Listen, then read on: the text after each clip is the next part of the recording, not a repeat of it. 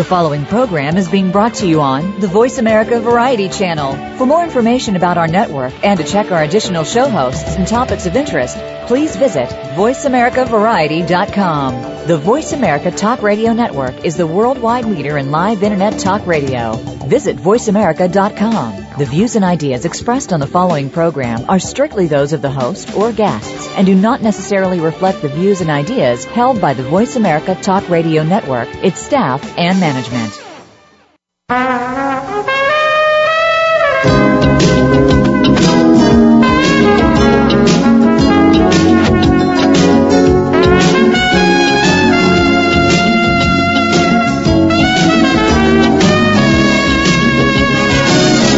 Welcome to PIs Declassified, an inside look at the world of private investigators. Your host is Francie Kaler, a noted private investigator. Francie and her guests take you behind the scenes and into the genuine, sometimes gritty business of investigation. You'll hear stories from the trenches with plenty of surprises. Here's your host, Francie Kaler. Good morning. Well, it's the holiday season and there is much talk about gifts, but there is no gift that is equal to the gift of freedom. Today is the first of a five-part series. PIs Declassified is featuring in partnership with the Northern California Innocence Project. And today, to kick off the series will be Obie Anthony, who knows firsthand what it means to be free after spending 17 years in prison, paying for a crime committed by somebody else. Uh-huh. Obie was convicted in 1995 of a 1994 attempted robbery and the murder of Felipe Gonzales.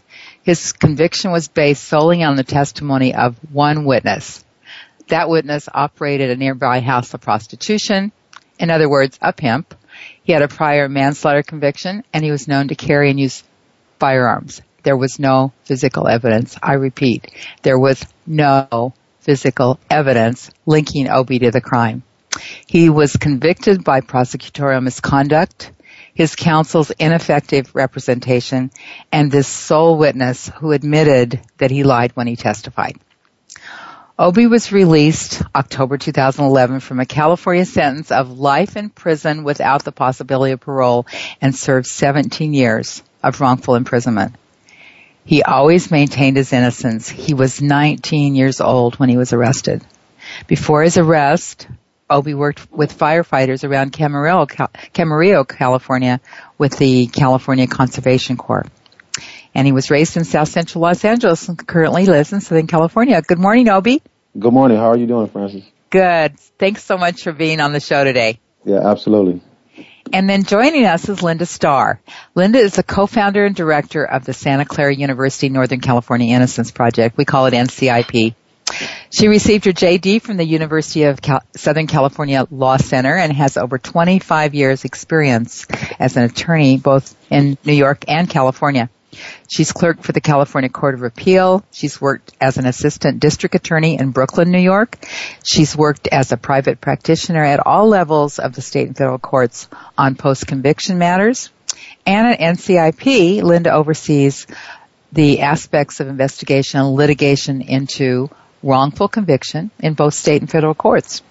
She develops also and you know, she doesn't have any time to do anything else, it doesn't sound like, but she also develops and teaches the Innocence Project and Advanced Innocence Project courses at Santa Clara University School of Law. Welcome, Linda. Thank you, Francie. You know, this is, um, I was just saying earlier, I was reading up on your case, Obie, and it, it just, it makes me angry to see what happened to you, but I want you to, I want you to tell, just start at the beginning and tell what happened when you got arrested and take us through, um, what you what you remember about it. Yeah. Well, what I remember about my arrest was it was uh initially it was it was it, I was, was like totally caught off. It was uh, I was called down to the booking front of the county jail and was told that I was being charged with a murder, with three attempted murders and three attempted robberies. Mm. And uh my first response was, "Do you have the right guy? Are you sure you have the right booking number?" And you know, it was like are you sure you got the right individual? And, uh, he was like, yeah, he repeated my name and my, my booking number. And I said, uh, and told me, you know, whatever issues I have, I can, you know, basically voice those concerns to my public defender or my my attorney when I receive one. Mm-hmm. And um, so I was shocked when I, I, was shocked when I was charged with this case, knowing nothing about it. And so uh, my mind began to scramble about you know what are they talking about, when are they talking about, and things like that. So Obie, they ask you to come down to the to the jail. Is that what you're saying, or to the police station? No, I was um at the time at the time that I was arrested for this of this crime here that I was convicted of. I was currently incarcerated for another charge. I see. And and so uh when I was when I was when I was charged with this, they called me to the booking front. And at the booking front, they end up, uh, you know, going through the motions. And I was totally surprised and shocked. Initially, when they called me down to the booking front, I thought it would have to do with something about traffic tickets or something like that that I would have to clear up. Because normally, when you're in there before you are released, they make sure you know they they go through the through the motions to make sure that you don't have no warrants and things of that nature before they release you. And I'm thinking in my mind that that's what the situation was. I want that, to point out too that Obie was incarcerated was being held on another charge. Those charges were dismissed because they were yes. false. So he yes. didn't have another case actually. That was just why he was being held at that time. Okay. Exactly. All right. And how long were you in? Were you in when this happened? How long were you there? Um, let me see. I got a originally I got in a car. I got locked up uh, April twentieth, nineteen ninety four. I was charged with this case here. I want to say June or July of the same year. Hmm. Wow. That's okay. So you're blown away. You get assigned a public defender. Is that what happens first? Yes. Um, what happens first was they sent me this young lady, um, and I was, you know, distraught. I'm like, look, man, I I need a lawyer, right? Because she was an alternate public defender, and I was saying, to Mama, how you gonna they gonna send me an alternate public defender when I have a murder case? I need a lawyer, and uh, so it was I was upset with her. So I ended up eventually sending me a young man named Patrick Thompson, who ended up being my public defender. Okay, so let me back up a second. Uh, an alternate, I just want to clear up alternate public defender. Yeah. And this is in LA, correct? Right. An alternate public defender's office is the same as the public defender's office, but they handle cases where there may be a conflict on the case. Is that is that right, Linda? That's correct. They're they're again essentially an alternate to the public defender's office um, they were a fairly new office at that time. They had just branched out from the public defender's office, and generally it's when there's a conflict because either one of the witnesses or the victim or somebody has previously been represented by the public defender's office. Okay. So they have to have a different attorney. Okay. So then it got sent back to the public defender's office, and you got this Patrick. What was his last name? Thompson. Thomason. Thompson. Okay. Thomason. Okay, and is that the person that handled the case through conviction? Yes. So this is the guy that didn't have the investigation done right. Yeah, exactly. This is a young man who, uh, you know, from the beginning had my attention. Made, you know, I thought that he had my best interest at heart. That in fact, that the things that I was bringing to his attention in regards to, you know, things, people he should talk to, things he should look at, um, investigations he should look into, um, initially, I thought he was taking care of these things because that was the kind of presentation that he was giving me. But ultimately, come to find out, you know, that wasn't the case at all. He was, you know, he hadn't followed up with his investigator after giving him the information to go take care of certain things. He had a certain uh, disposition in regards to myself, for as you know what he thought, for as uh, my guilt or innocence was concerned. Mm-hmm. So, you know, it was, it was a whole host of things. And what what was it that he should have investigated or should have followed up on that he didn't do? He, what he should have, what he should have followed up on and should have investigated was he should have investigated Jones more heavily yeah. first. And also on top of that, on top of that, he should have also went back and went over and talked to some of the witnesses that was there at the building. He had information within his holdings that indicated there was other individuals that was on the on the scene that he could have possibly had interviewed. But it was his it was his position that he you know he didn't he didn't want to knock on the door that the police have already knocked on, figuring that it, it wouldn't serve him no justice to do so. Really? Yeah. okay. I'm sorry. Yes. Yeah. I mean, that sounds this crazy. This is actually but... a remarkably rich case for witnesses. There are yeah. a couple of reasons for that. The crime happened outside of a very busy and prosperous house of prostitution. So uh-huh. there were lots of witnesses around. Now granted, they might not have all been willing to talk, but many of them, when we approached them, were quite willing to talk. The other interesting thing about it was that this was such a well-run operation that there were video cameras at doors and various places around the building that mm. captured various people's images who were clearly witnesses to some part of the interactions that led to the shooting. Those were witnesses right. that should have been spoken with because they clearly had information and at one point you can see one of the witnesses passing off a gun. So yeah. these these were th- this wasn't like well how are we going to find them who are we going to know they were mm-hmm. there they were easily findable in fact they were captured on videotape so now, let me, it was a very and, witness rich environment okay and this Jones that that you mentioned Obie that is John Jones who was the guy that ran the uh, prostitution house right absolutely because it was two Jones that was involved in this case you had Arthur Jones was a security guard was uh, a, uh, a prospective witness to something, and then uh, you had John Jones. Okay.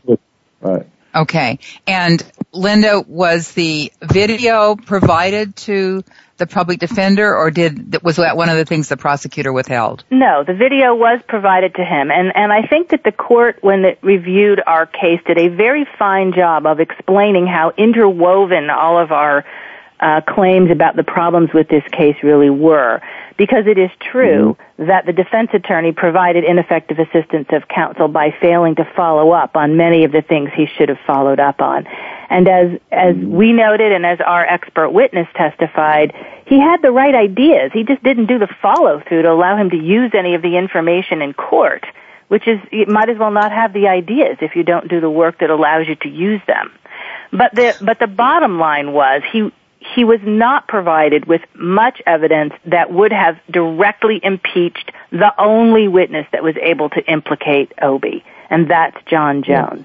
And he was not provided with the with the evidence that would clearly demonstrate that John Jones got a deal in exchange, a good deal, a terrific deal yes. in exchange for his testimony against Obie. And that was information that was included in the D- district attorney's file on John Jones's case and there was information that the detective investigating the case did not turn over regarding her investigation of the case. And, you know, he didn't do what he could have done with the information that he did have, but he didn't have some very powerful information that was never turned over to him by the prosecution. And the prosecution hmm. failed to correct John Jones's testimony when he lied on the stand. They just let him lie and let that information sit there. And knowing he was lying. And knowing he, or knowing or should have knowing, as the court said, knowing or right. should have knowing that he was lying, because it was in their own files on his case that he was getting a deal for this testimony. And was, would, if you know, was he ever asked that, was either the investigator, the police officer, or anybody connected with the prosecution ever asked that question on the stand? Um, or was, or was that witness asked that the witness was asked and denied. He denied oh, that he was getting yeah. any deal whatsoever. Oh, okay. Yeah. Wow. And the information about um, Jones was could that been available otherwise? Did he have a criminal history or anything like that? He did have a criminal history. He was quite a busy fellow, um, and he had quite an impressive criminal history, both here and in other states. He had a prior yeah. uh, manslaughter case that was a horrible case that happened in the same building uh, with a weapon. Um, they actually mm-hmm. executed a search warrant on his house shortly after this case, which he interpreted to mean cooperate with us or we're going to take down your building and your operation that we've allowed to exist for many years uninterrupted. Yeah. Um, mm. So he, you know, he definitely got the message. And when they searched that building, they found a weapon, which then they never compared to the bullets that were used to shoot Felipe Gonzales.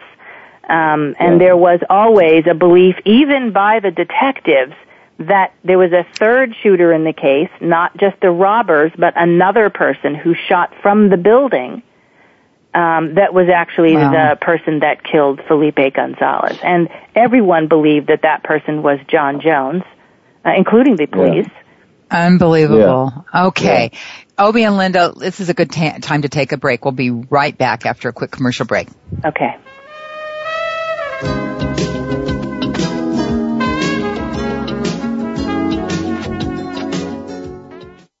Talk, talk, talk. That's all we do is talk. If you'd like to talk, call us toll free right now at 1 866 472 5787.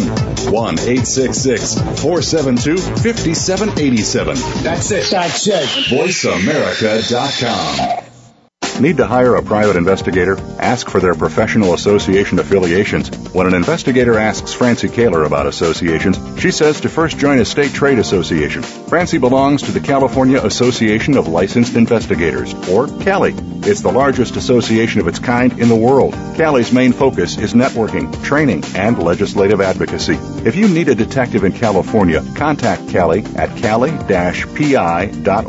or call 1-800-350-CALI. For a national association, Francie's choice is the National Council of Investigation and Security Services, or NCISS. For over 35 years, the Council's primary mission has been to represent its members before the United States Congress and governmental agencies. Find the Council at nciss.org or call 1-800-445-8408. NCISS and Cali are great places to look for a qualified private investigator. Tell them you heard it from Francie on PI's Declassified. Stimulating talk. It gets those synapses in the brain firing really fast. All the time. The number one internet talk station where your opinion counts. VoiceAmerica.com.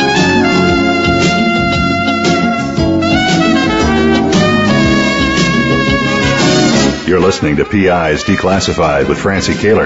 You can call into the program. We'll take questions and comments at 1 866 472 5788. That's 1 866 472 5788. You can also email your question to Francie. Send it to F R A N C I E at PIsDeclassified.com. Now, here's Francie Kaler. Obie Anthony and attorney Linda Starr from the Northern California Innocence Project are here today to discuss Obie's wrongful conviction. And Linda, you were just saying that um, that there was evidence, or at least speculation, that the person that testified against Obie, John Jones, the pimp that ran the prostitution house there at the scene, may have been the shooter. That's correct. And That's you know, at, at one point during the investigation, I mean, the entire investigation began with John Jones when he leaned out a window and said something as stupid as, they went that yeah. away to the detectives. Yeah. It's almost like from the movies. yeah, and right. from then on, he was their, their guy. That was it. Um, they actually at one point went up on the roof with John Jones and pocketed some bullet casings that were never entered into evidence, that was never shared with the defense. That information did not come out until a reporter shared that information because that reporter was shadowing the detectives at the time for um, purposes of writing an article about their work and a, uh, subsequently a book. So that mm-hmm. information only got, it never was put in a police report. It was never compared to any of the bullets from the scene. Um, peculiar way of police of conducting police investigation, to say yeah. the least. And but were they even put in evidence? No, they just, no, nothing? they were never no. retrieved. They were never found. Nothing. No. Wow. There was oh. there were interviews that were held that was never that was never turned over. Written there was verbal interviews that the reporter took note of, but the detectives didn't. There were times when witnesses were shown six packs and then they failed to identify somebody. Mm-hmm that's information that the defense is absolutely entitled to. The police officers did not record that anywhere and did not turn those reports over. Linda, would you tell our listeners what a six pack is? Oh, I'm sorry. A six pack okay. is uh, a method, uh, a questionable at this point in time method of obtaining and uh, attempting to obtain an identification of uh, a perpetrator. It is where six photographs uh, that supposedly uh, look like a description that was given to the police are put uh, on a piece of paper or in a folder together beside one another, three in the top and three in the bottom, and then that six pack, as it's called, is shown to the witness, and the witness looks at those pictures, and if they see somebody who uh, is the person that they recognize as somebody participating in a crime, they're supposed to tell the police officers that. Mm-hmm. Now, that's not anymore considered the the best way of obtaining an accurate identification or a reliable identification, but it is the way that identifications are typically done by police departments. And and still today. Still today, mostly that's yeah. how it's done. Yeah. Yeah. And the recommended way is one photo at a time. Yes, so that the witness is actually comparing the picture to to the person that they uh, are recalling as having seen, as opposed to comparing them all to one another and finding the one that looks most like yeah. the person. Yeah. So it's just a better a better way of obtaining a reliable identification.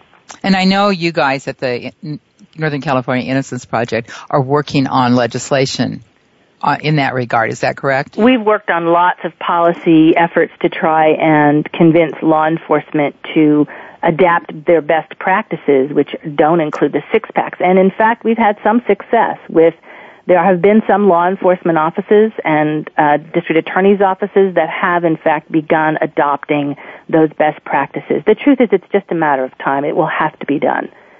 Um, yeah. And so it's it change is slow. yeah. But it is happening. It is happening. Okay. And so when when we talk about prosecutorial misconduct in this case, it's a it's pervasive. It started out with law enforcement.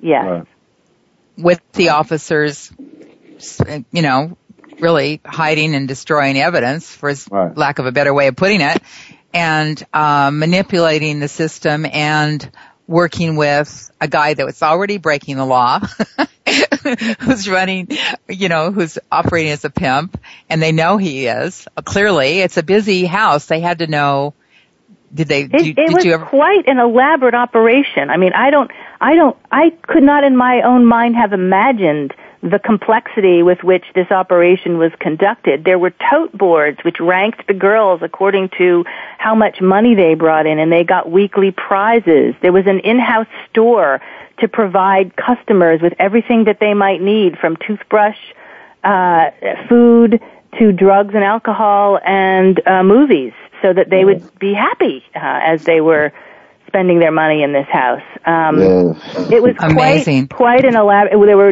you know walkie talkies and like I said, video cameras.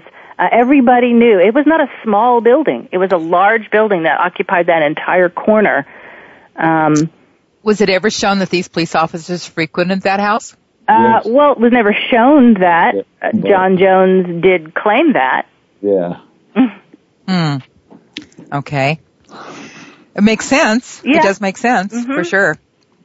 Okay, so Obie, so you're you're sitting in jail. You you're you're meeting with your attorney fairly yeah. frequently, or did he come around? I mean, how often did you see him? I he came very frequently, and and that, that's another reason why it came such a surprise to me because that he didn't do the investigative work that he should have done.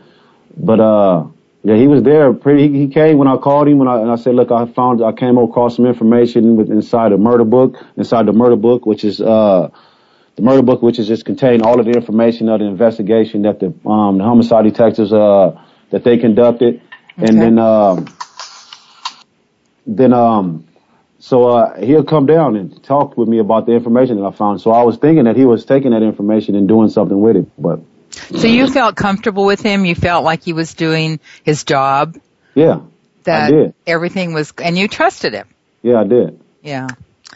And how about your investigator? Did the investigator come and meet with you as well and fill you in on what, what was going on with the investigation? Um, I believe I met Mr. Collins maybe once. Maybe been once or twice, but I did think I did. If I remember correct, I did meet him once for sure. And you were telling me before we went on the show today that you think he's now, uh, Mr. Collins is now deceased. Yes, I believe Mr. Collins has passed on. Okay. All right. Okay, so. This case really was all about investigation. It really needed to be done in this yeah. case, and it was there to be done. It wasn't going to be an impossible task uh, because, like I said, there was a lot going on that could have been investigated. And one of the ways we know this is because we had a phenomenal investigator help us with our investigation on the case. And this was years after the incident. And right? who, who was that, Linda? It was a woman named Deborah Crawford, uh-huh. who works in Southern California. She was what an investigator should be. She was thorough and thoughtful and able to follow up and had an idea, would follow up on leads and wherever that lead took her to the next lead. Um, and again, even this is 20 years after the incident and she was doing it. Yeah. Right. And this Yeah. is the reason why I mentioned earlier about, you know, that, hey, listen, that you have investigators that's there that does, that do what they're supposed to do. They do what they signed on to do, which is go out there and go, you know, and be impartial in their investigation, but at the same time doing an effective job at what they do. And, uh, Exactly. And but then when you have those situations where it's the opposite of that, you know, again, like I said before, right, the, the individuals that are that are basically kind of you know get thrown to the to the wayside are those in, innocent individuals because they don't get the proper work that they should get from the beginning, which starts off with the investigation. Yeah, for sure. Yeah, I just, uh, you know, I, I guess I feel, Obie, that I, in, you know, on behalf of criminal defense investigators that we all work closely with, I, mm-hmm. I have, I have to apologize. I wish that it had been different for you. I, what, what did you feel like when you're sitting in trial and hearing this evidence and hearing nothing that refutes it? and it was you know it's it's crazy going through that type of experience where you you're sitting there in this individual you know that this person is just lying through their teeth and that the story is just made up and you just kind of you hoping that during the course of their conversation that one lie will trip up another lie and they'll and it'll expose itself but um you know that that didn't happen and uh even though you know it was instances where you know it was a possible where it, the lie was shown like that but it's it's very difficult to sit there and watch an individual sit there and lie on you, and there's nothing that you could do Yeah. to disprove that lie. You know, no matter what you say or individuals that you kind of that you call in and say, look, that that's just not the case. I mean, it's it's, it's very it's a it's a hardening situation. And did you testify, Obie? Yes, I did. You did testify. Yes, And how did that go? it was. I think I'll defer to Linda. It did not Okay. go well. I mean, this is Yeah, you another place. This is a place where um, I, I think that the defense attorney was not thoughtful in how to go about presenting Uh, his client's testimony. He called his client to testify before some other witnesses, and he hadn't prepped either his client or his other witnesses. So mm. their their their testimony did not sound as plausible as the truth actually was regarding the alibi. Um, as you know, it's very easy to confuse dates and times and places, and that's the kind of information you want to be sure that you Yeah. have verified and gone over with the witnesses beforehand, and that just wasn't done, and they were obviously confused. Um, And people you don't know, he, testify. But let, let's, I mean, the, the bottom line was, Obie Anthony, at every moment, given the opportunity and not given the opportunity, told everybody, I didn't do this. I didn't do this. And it's not like he could say, I can tell you who did, because he had no idea who had done it. He wasn't there. So, you know, there's only so much you can do with, I didn't do this. I wasn't there and I didn't do it. And that's what he said. And, you know, he presented an alibi. Um, the alibi was true, but the alibi is with family members because who are you with most of the time? Right. So if it's with family and friends, it's easily discounted by a prosecution who says, of course they're going to lie for him. And you can tell they're Right. lying because they got dates and times confused. It's, Yeah. it's a very difficult alibi to establish. Um, and it- it was done and it was true, but it just wasn't convincing to a jury who had what they believed was an eyewitness telling them that they saw him doing this incident. Right. And they did not have the information that allowed them to understand how unreliable that eyewitness was. Well, and we know that eyewitness testimony anyway is very Exactly. unreliable, but it's the most, unfortunately, the most powerful. Um, Right. So, did Obie? Did you know John Jones? I mean, how did he? How did he come to pick you? I don't, you know, that's another question that remains. No, I didn't first know I didn't know John Jones. And how did he came to he how he came to pick me? Come to find out was because again the detective in the case pointed my pointed my photo out to him and said this is the individual right here she wanted him to identify. Outside of that, there Jones Jones didn't know me from left to right. He didn't I didn't know him, never seen him, none of the above. And um I it, you know he freaking one lifestyle and I did another. And it wasn't no situation for, in other words, where him and I, in other words, to have, to have that type of crossing for me to know him or him for him to know me.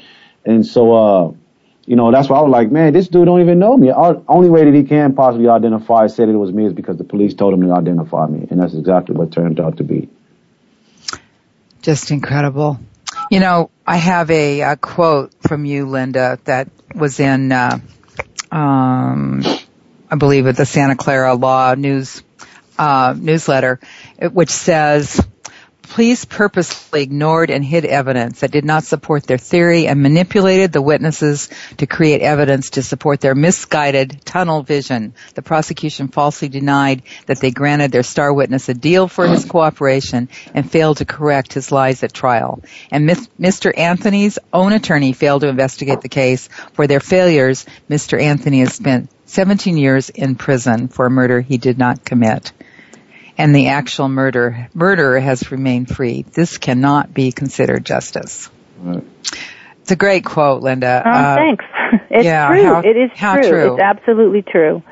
You know, this they had in their head that Obie was the perpetrator for whatever reason, and that was it. They then went about crafting a case to create Obie as the perpetrator. And you know what's really interesting, and the court even commented on this in his decision, is that after we raise these allegations and we bring forward this new evidence that shows all of this to be true, they put the same cop on to do the investigation, Detective Winn, to do yeah. the quote reinvestigation of this case. Really? Where she secretly calls uh, John Jones in and tapes him, videotapes him being questioned by her and during it's almost painful to watch the questioning of him. He doesn't have any idea he's being videotaped. Yeah. And she goes about questioning him in such a way that it is obvious all she's really interested in doing is securing something from him that says what he said before was true. She has no interest whatsoever in actually exploring with him anything that, and of the new information that's been brought forward. Which is exactly what she did the first time around. If he said something that didn't correspond with what her view was, she just ignored it and pretended like he didn't say it. And what was interesting to us is she wrote a report about her and her reinvestigation with John Jones that said one thing. We then got the videotape of her conducting that investigation, which is entirely different than what is reflected yeah. in that report. Yeah. And okay. that to uh, us was a demonstration of exactly what she did at trial. I want wrote I the report to say exactly what it was she wanted it to say. All right. We need to take a break, Linda. I want to, but I want to come back to this because this is really important. Obie, Obie Anthony, a recent exoneree, and Linda Starr from the Northern California Innocence Project have been discussing Obie's frightful wrongful conviction. We will be right back.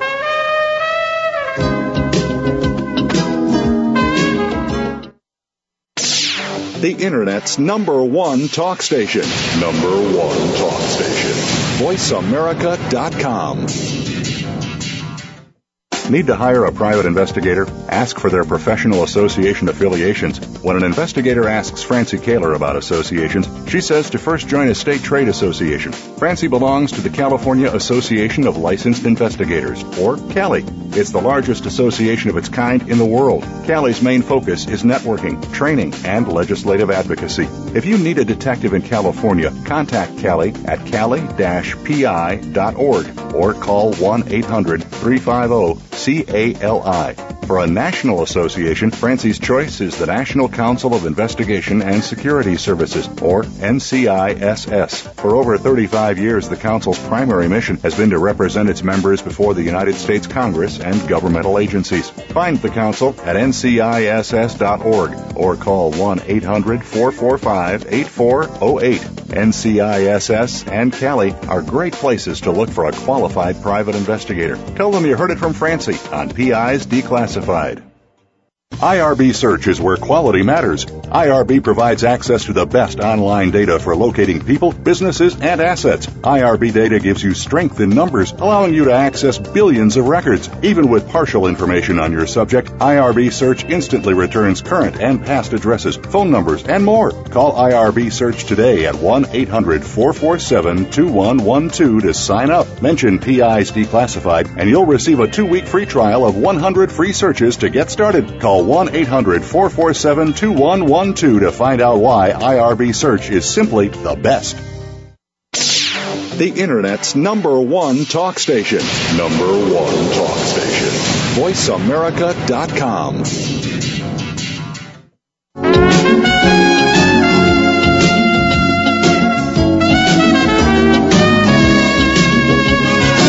You're listening to PIs Declassified with Francie Koehler. You can call into the program. We'll take questions and comments at 1 472 5788. That's 1 472 5788. You can also email your question to Francie. Send it to F R A N C I E at PIsDeclassified.com. Now, here's Francie Koehler. Well, we are back, and Linda Starr um, legal director of the Northern California Innocence Project, was just talking about the reinvestigation of when um, there was a claim of innocence on Obie's part, where she brought the witness who lied on the stand, and everybody knew that he lied on the stand. Or not everybody, not the, the defense, but the prosecution knew he lied on the stand. I think uh, most and, importantly, the jury didn't know. Yeah. Every, everybody in the courtroom but the jury knew. Okay. All right. So um, I think this is really important um, that that sometimes law enforcement goes to such great lengths to support their case, even though it's wrong. and I and I I see this all the time where. Um, I mean, you know, I'm not saying there aren't, there are some very good police officers out there.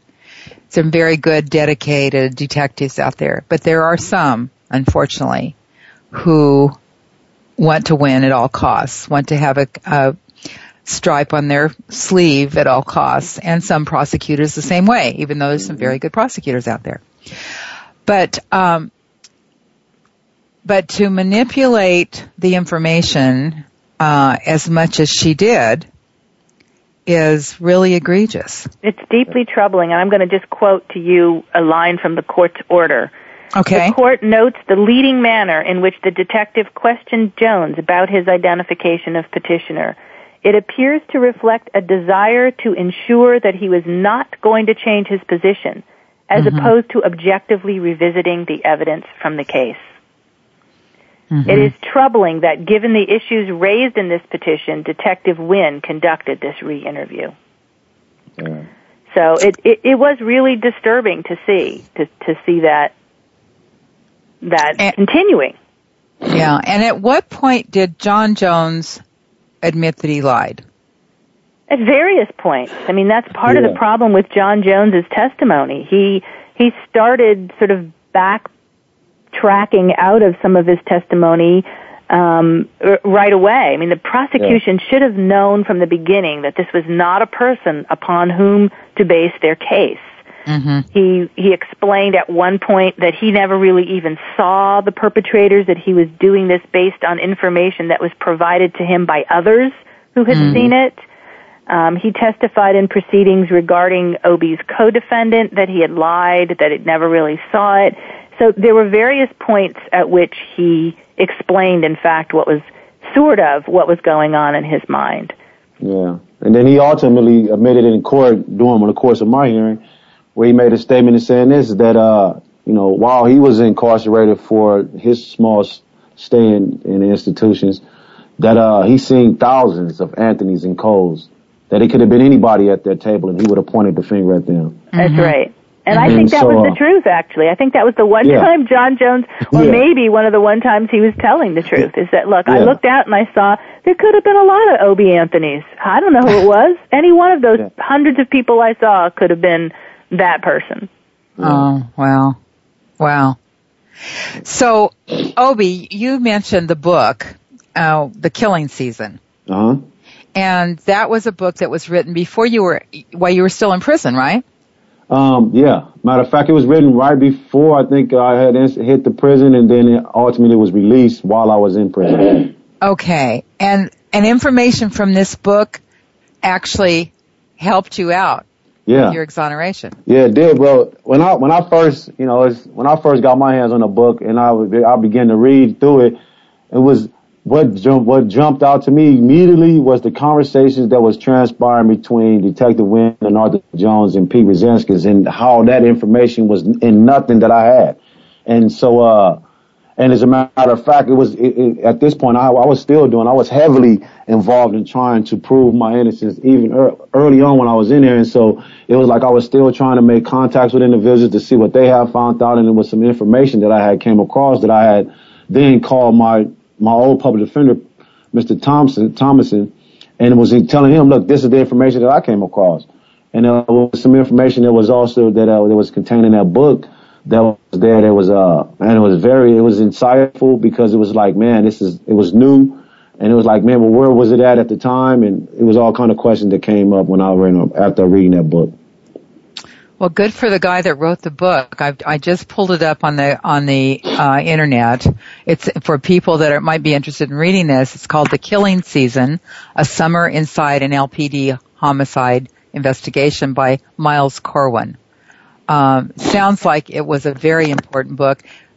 And did Linda? Well, I, I did, have a different view of the book. Oh, do you? Okay. I think it was it was a rather sort of sensationalized account. I think what was most remarkable to me was yeah. that it was permitted to happen and that his notes were never turned over. So here's what happened. Miles Corwin somehow got permission to follow around these detectives while they did their investigation in a variety of cases. You can see him uh, with photographs of him at the scene, like on the cover of the book and in the book. So he's clearly a part of the investigation. Mm-hmm. As a defense attorney, I want, I believe I am entitled to his notes. They yeah. are conducted and prepared during the course of this investigation. They were mm-hmm. never disclosed. They were never turned over. He claimed to remember nothing about anything and to have destroyed the notes. So, inform- and it's clear his notes had more information than the police reports because that information ends up in bits and pieces in the book. Yeah. So yeah, that's that, amazing. I don't, I don't know how it can be that police officers can protect turning over Brady information by allowing it to be done by a reporter instead of them. Once he becomes part of the investigation, as he clearly was, that that to me means his information should be available to the defense. I, um, yeah, I agree. And, and, Linda, when you say Brady information, that's based on a case Brady versus Maryland. Yes, and you know, information just, that uh, could be helpful to the defense that, that the prosecution has. They are required by our Constitution to share that information, uh, correctly so. I mean, it's pretty obvious that that, that should happen. Okay, and so um, how did the Innocence Project, and I guess it was Loyola Law School that also got involved in yeah, your so case, this was a, a, large team that worked on this case, and the way it happened was yeah. Reggie Cole's case, the Obie's co-defendant, came to the attention of the Southern California Innocence Project, the California Western School of Law Innocence Project, and they began representing him. And his has a more contorted um, procedural history that I won't go into, but in the course of that, um, contacted us and said, would you uh, take a look at Obie Anthony's case because we're representing the co-defendant. And anytime we have co-defendants like that, we share, um, we, we split up the defendant so as to avoid any potential conflicts of interest. Sure. So sure. we then began working on Obie's case. And when I say we, I mean we at the Northern California Innocence Project, and that includes our attorney, Paige Kaneb, who really led the efforts in this case. She was just a phenomenal uh, bulldog yeah. of an investigator and an attorney working on Obie's yeah. case. So she she began working on the case with me, um, and then we were contacted by Loyola Law School, uh, Professor Laurie Levenson there, who was in the process of starting a new project called the Loyola Project for the Innocent. And because they were in Southern California, uh, and because I know and respect Professor Levenson, um, we decided we would collaborate with them. That way, we had boots on the ground in Los Angeles to do a lot of this investigation that was going to need to be done. Mm-hmm. Uh, and that was, in fact, how we ended up getting Deborah Crawford involved in the case as well. Um, and it was a terrific collaboration. And yeah. it took a and it took a team to really do the investigation and the work that was needed to undo Obie's case. Yeah. From the time you started working on it, Linda, to the time he was exonerated, how how much time was that? How much time was that, Obie? Two uh, years? That was uh, no, years? no, it was 2000, 2000 beginning 2008, um, February 2008, and the case culminated uh September 30th was the judgment. The day judge, the judge renders the decision September 30th, 2011. So it was like three years. And three years. And, you know, we had f- phenomenal participation by others in the community. We had uh, a witness who's a, a, you know, a very well-known criminal defense attorney, Marcia Morrissey, agree oh, yeah. to review the records in the case and give us our, give us her opinion as to whether Patrick Thomason had performed um, effectively. And she testified at the trial about her review and what he had done properly and what he had failed to do and how colossal that failure was in the terms of, of, of the facts of this case. Yeah. For sure. Okay, we, I'm sorry, I, we need to take another break. I hate to break this up, but we'll be right back. Stay tuned for more from Obie Anthony and Linda Starr.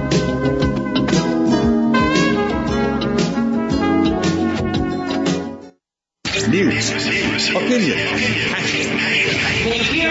your voice counts. Call toll free 1 866 472 5787. 1 866 472 5787. VoiceAmerica.com.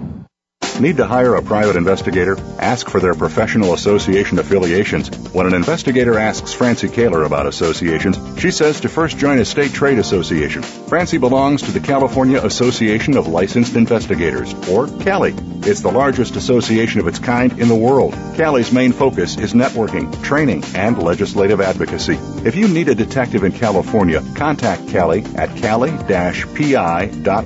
or call oh 1-800-350 CALI.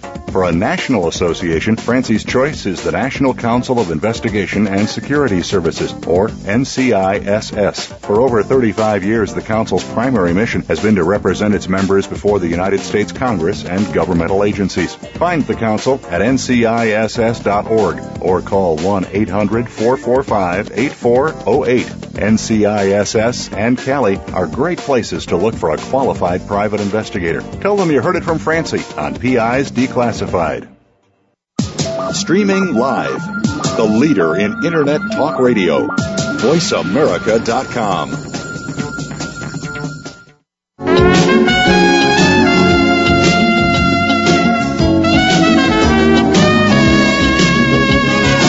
You're listening to PI's Declassified with Francie Koehler. You can call into the program. We'll take questions and comments at 1 472 5788. That's 1 866 472 5788. You can also email your question to Francie. Send it to F-R-A-N-C-I-E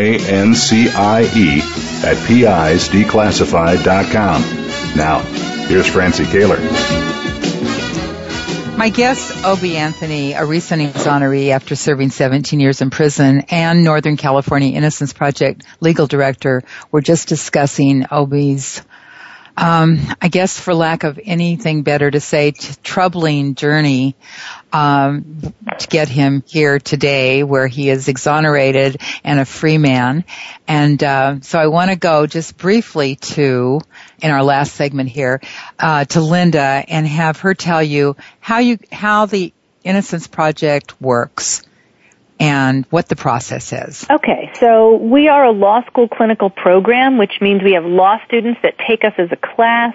We teach them a lot about wrongful convictions and we also assign them to work on actual cases like Obie's case. And over the course of three years, Obie had a whole series of law students, both from our uh, project and the Loyola project, that were working on his case. Um, and they do everything from soup to nuts on on the case. They do legal research, they do factual research, they go and interview witnesses. Um, we had one student create a model of the building so that we could mm-hmm. use it as a demonstrative in mm. our hearing. We yeah. had students go and take measurements and speak with forensic experts, talk to the actual witnesses, um, like John Jones, um, go to the prison and interview any witnesses that are incarcerated, and work with us on writing the documents that need to be written to bring the case into court.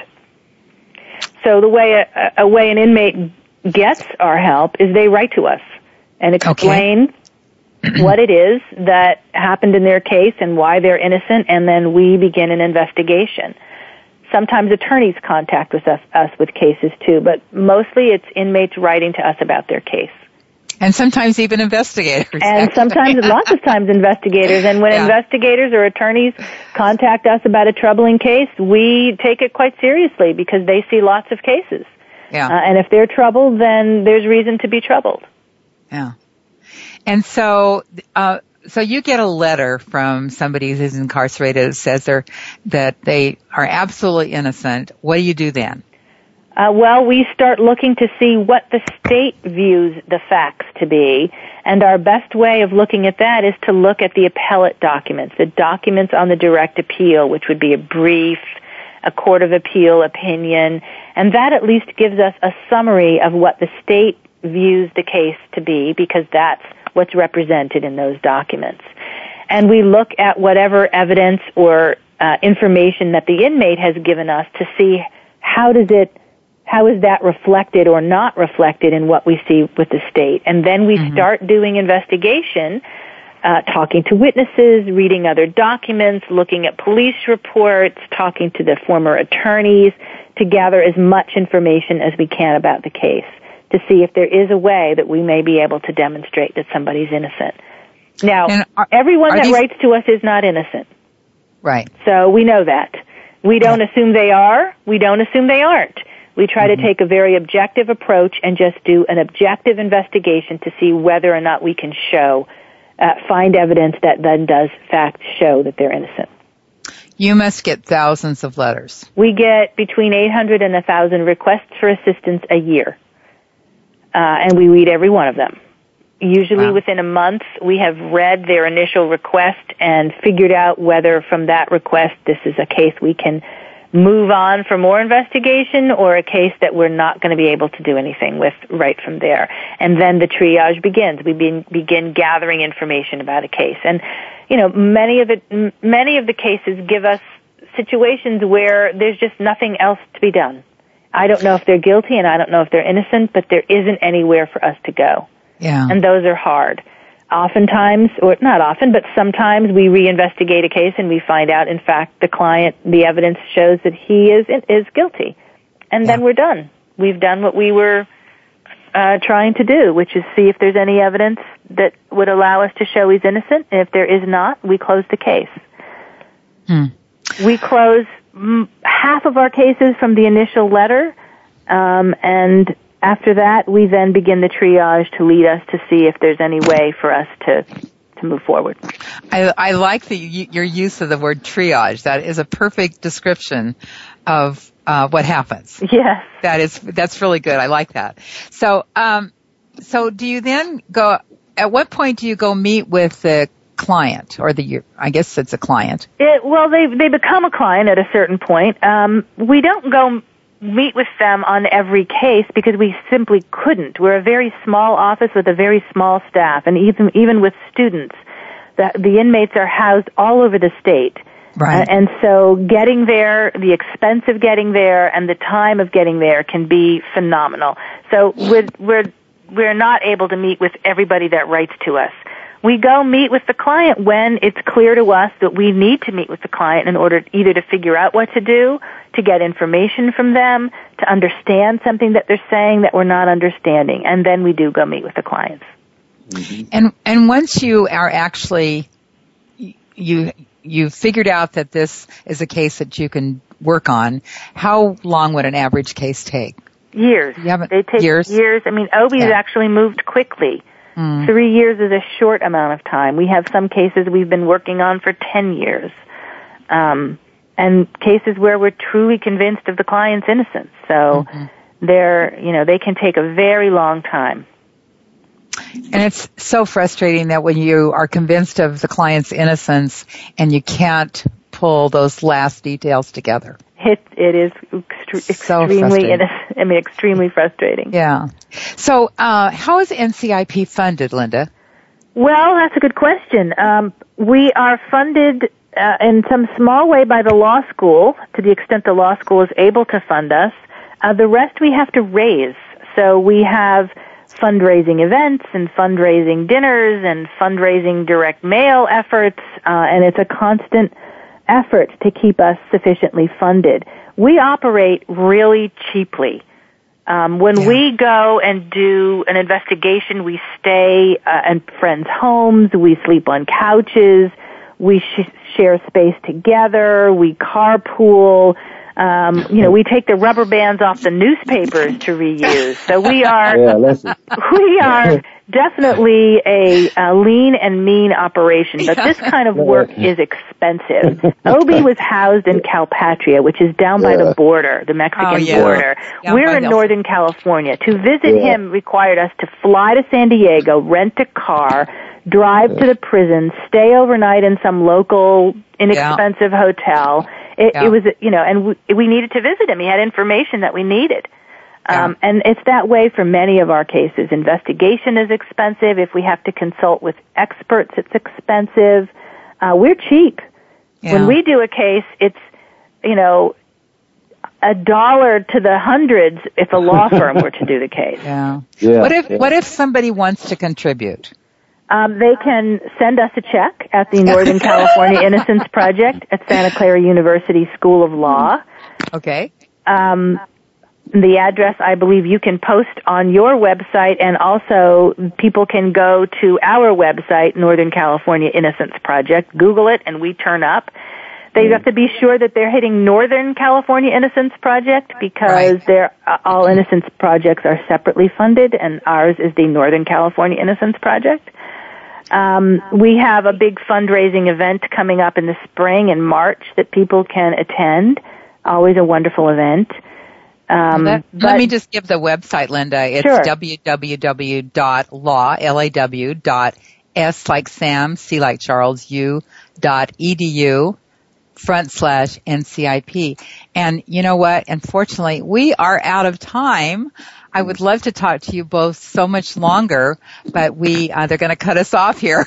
they're going to pull us off. But, uh, let me just mention that next week's show will, as part of the exoneration series, series will be Gloria Killian's story with NCIP lawyer Amy Kennedy. So thank you both, Linda and Obie.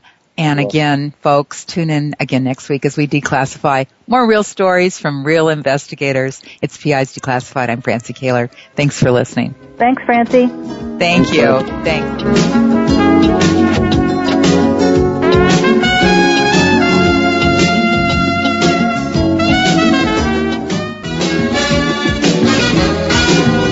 You've been listening to PI's Declassified with your host, Francie Koehler. Tune in every Thursday at noon Eastern Time. That's 9 a.m. for you West Coast listeners. PI's Declassified explores stories of deceit, mystery, and detectives unraveling the truth. Every Thursday at noon Eastern, 9 a.m. Pacific Time here on the Voice America Variety Channel.